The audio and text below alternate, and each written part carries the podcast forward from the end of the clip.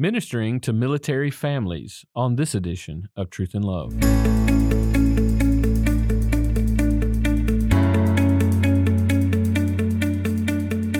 I'm Dale Johnson, and you're listening to Truth in Love, a podcast of the Association of Certified Biblical Counselors, where we seek to provide biblical solutions to the problems that people face.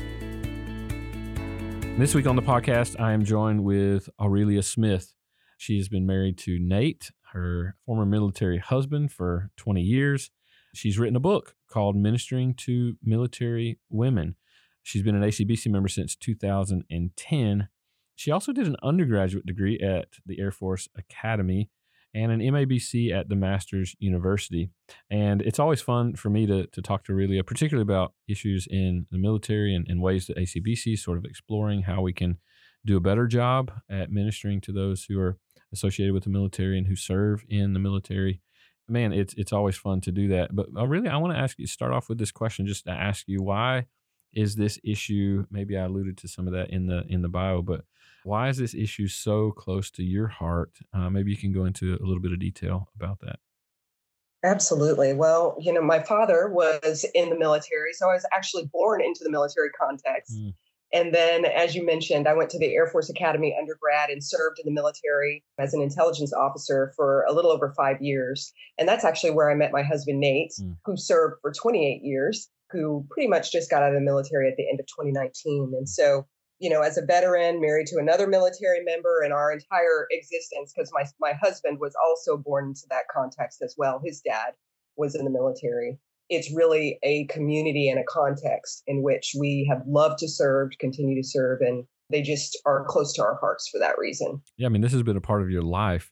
And, and now, as a biblical counselor, I, help us as a broader community, uh, as biblical counselors, help us to understand why.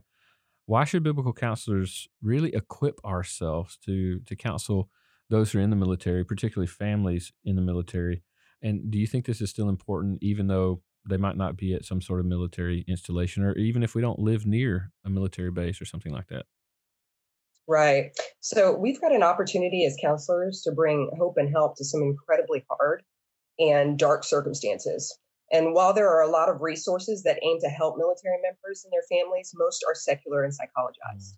The military is doing the best it can, but we as God's people have a firm foundation and a sure hope to offer people in the middle of some really hard things. So it's important to equip yourself to minister to the military so your counseling, instruction, and implementation aren't hindered by an inaccurate understanding of the context in which the person is operating. Mm-hmm. For instance, you know, when we're talking about marital counseling, we love to have both husband and wife present, but you know, understand that if you're talking about improving communication between spouses and one is deployed, some of the ways that you do that homework is going to be very, very different because of those realities. Mm-hmm. Also, even if you don't live near a military installation, you more than likely know someone who's related to a military member.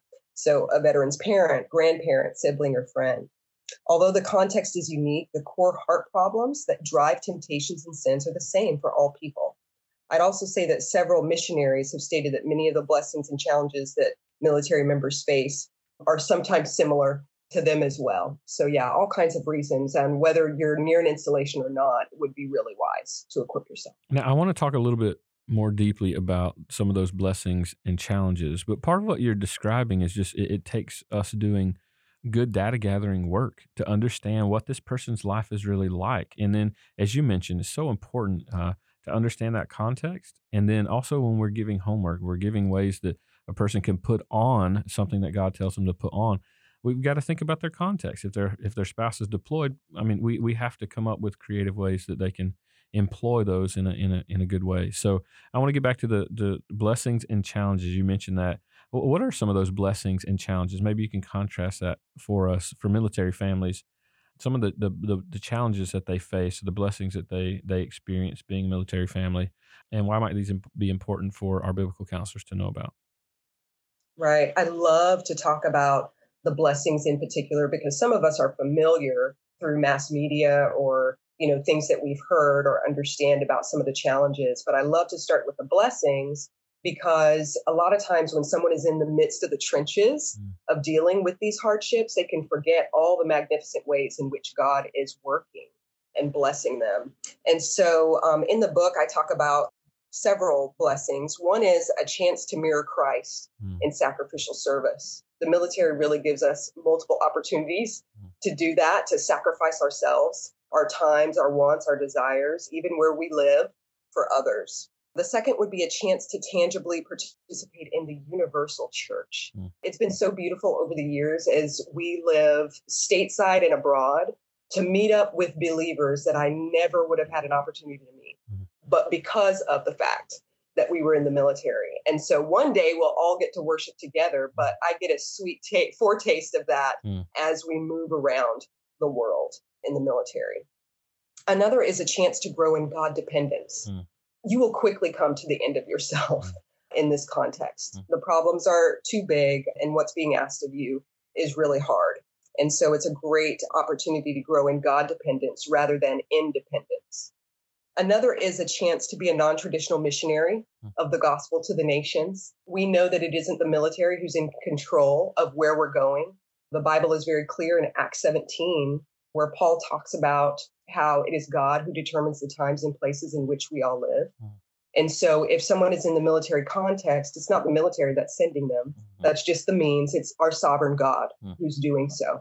And so, there's someone on that block or in that country or in that job where he's sending you, where he wants you to attest to his goodness and to be faithful with the gospel.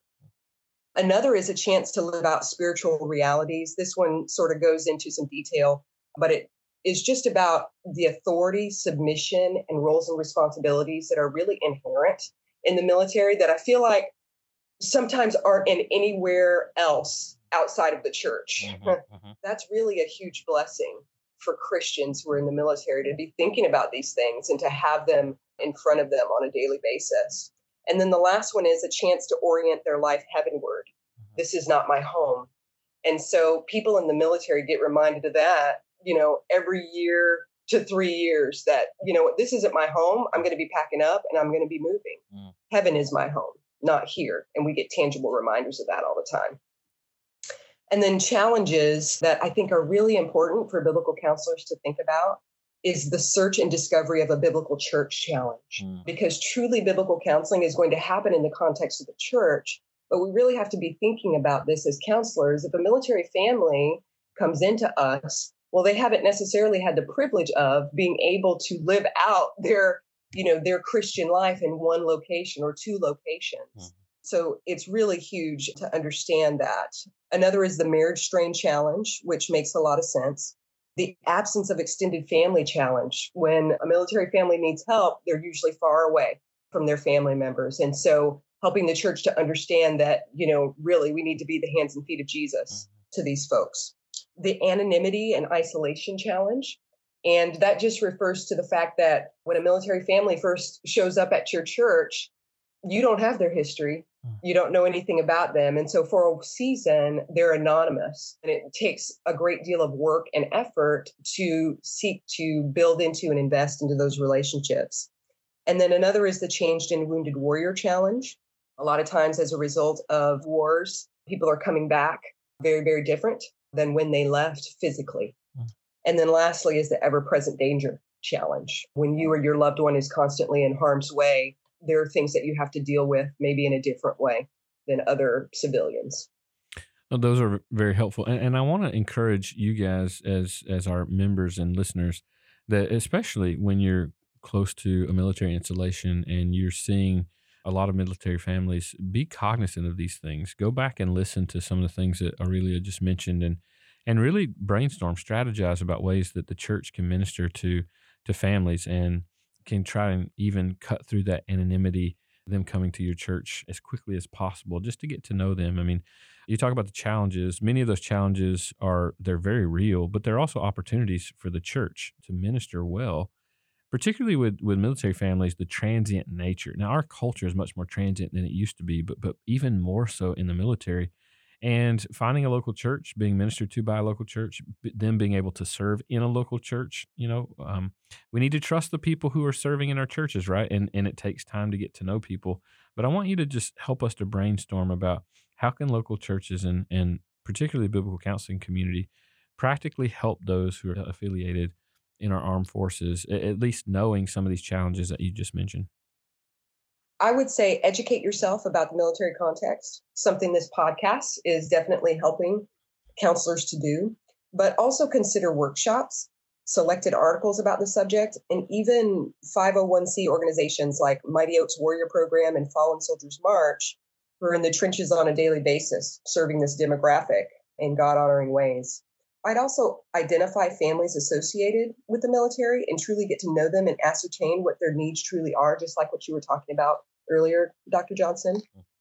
And maybe even put to use thoughtful pre deployment and post deployment checklists that engage military families so that shepherds are aware and engaged with any problems that could arise during the t- deployment, as well as able to assist with needs of the spouse and children that are left behind. Another way that we can get practically involved as churches those who are near installations can consider sponsoring a unit during the holidays or even engaging with installation readiness groups that assist spouses and children of deployed members.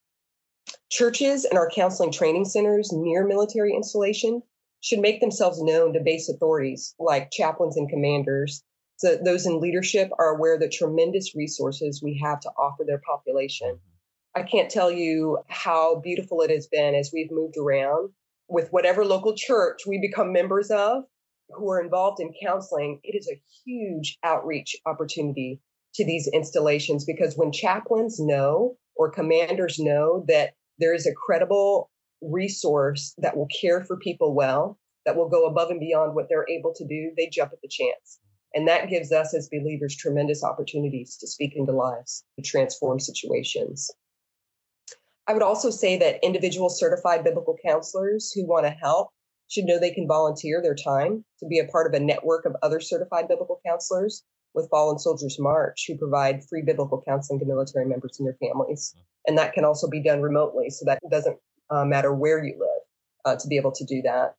And then I would just say extend personal invitations to your local or regional installations for any training that you are providing your congregation in biblical counseling because in doing so, you're equipping people who'll go world, worldwide with this vital skill and bless many beyond our borders.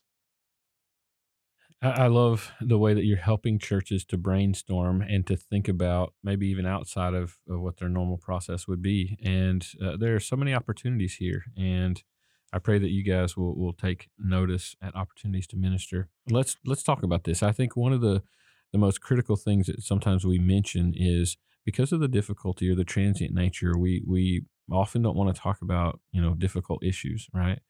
But I think it's important that we consider some of the. I mean, you live this life, you you know what what it's like, you know what it's about, and it's just like anything that the Lord calls us to do.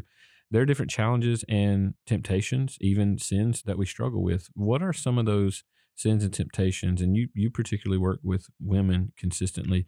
What are what are consistent sins or temptations that women in particular deal with in the military context? You know, this part of the research and the writing of this book was just so uh, amazing to me as over 100 women were willing to participate and talk about, you know, what they faced in this context. And although they had a lot of different uh, choices and could write in responses, I went with the top three that they talked about, and they had to do with sinful fear, mm. number one. That shouldn't be a surprise in mm. regards to this context. Number two was controlling attitudes and behavior. Mm. And number three was bitterness and resentment. Mm. And so, you know, when you look at that, once again, this is a unique context, mm-hmm. yes, but those sins and temptations are not unique, mm-hmm. right? The scriptures speak to those. And so those were the top three that the women were talking yeah, they're they're just pressed by this lifestyle, and you see it come out more. Now, we don't say this to to profile somebody, right? Is they're in the military? Oh, they got the no, no. That's not the point, right? The point is just to be aware of those things. That these are very common sins or temptations that that people deal with who are in that context, and it makes total sense that those are the places in which their their life is being pressed maybe more than than many other contexts. And so, uh, just to be aware of those things. Now, I, I want to continue this because we need to get to solutions when we talk about these temptations or these sins. How do biblical and theological solutions to these problems compare to maybe what we see certainly in the in the secular world or how how most ladies in the military are, are told to deal with it from our culture? Right. And this is so important because I wanted biblical counselors not only to be equipped with, you know, what are the what are the blessings, what are the challenges, but just like you're saying, what are the the biblical and theological solutions to these problems? But I also wanted them to be aware of where a military woman or person would go for help, their mm-hmm. first point of contact.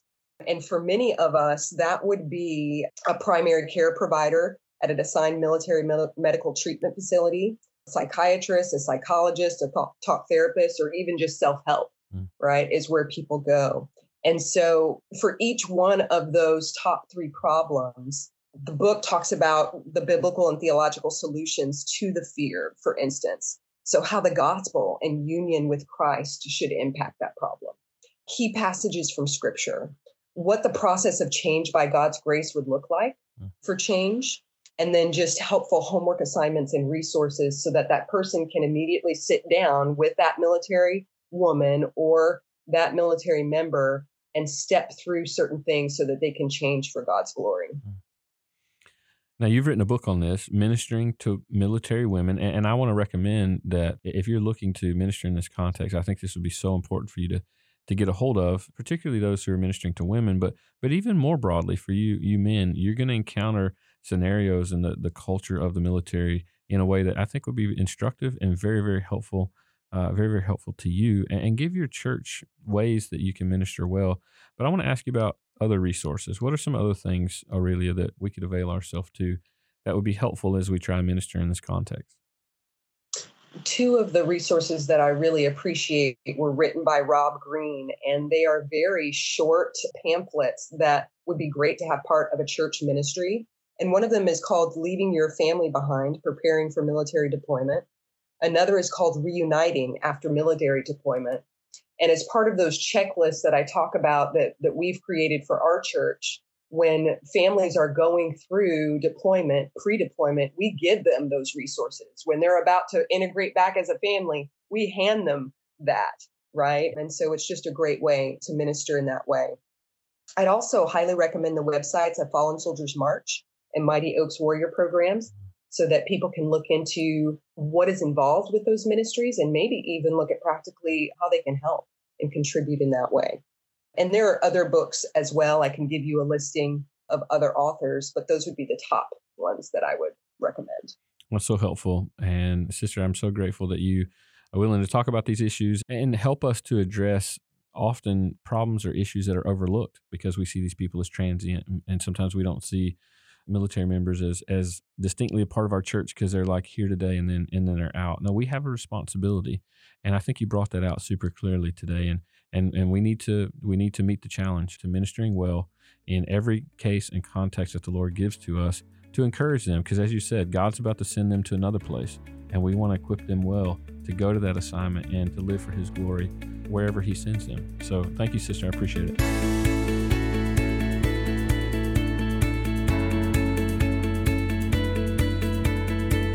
Listening to Truth in Love, a podcast of ACBC. I'm so thankful for Aurelia and her work here, especially in her heart for military families. We, have been thinking for quite some time about a lot of ways that we can improve uh, some of our networking with military families, and so I hope you'll stay tuned to hear more about some of those ideas in the in the future. This week, I want to ask you to do something that that sometimes you may not think about We've really appreciated a lot of the feedback that we've received from the podcast. I want to encourage you to go to your podcast platform or wherever it is that you listen to your podcast and click on like, give us a review. We would really appreciate that. If you'd like to send any feedback into our office relative to the this podcast or any other, we would love to hear from you. We've done this now for over 300 episodes. So there are a lot more resources just like this. And you can find this particular podcast and many others from ACBC and the Truth in Love podcast on our website at biblicalcounseling.com.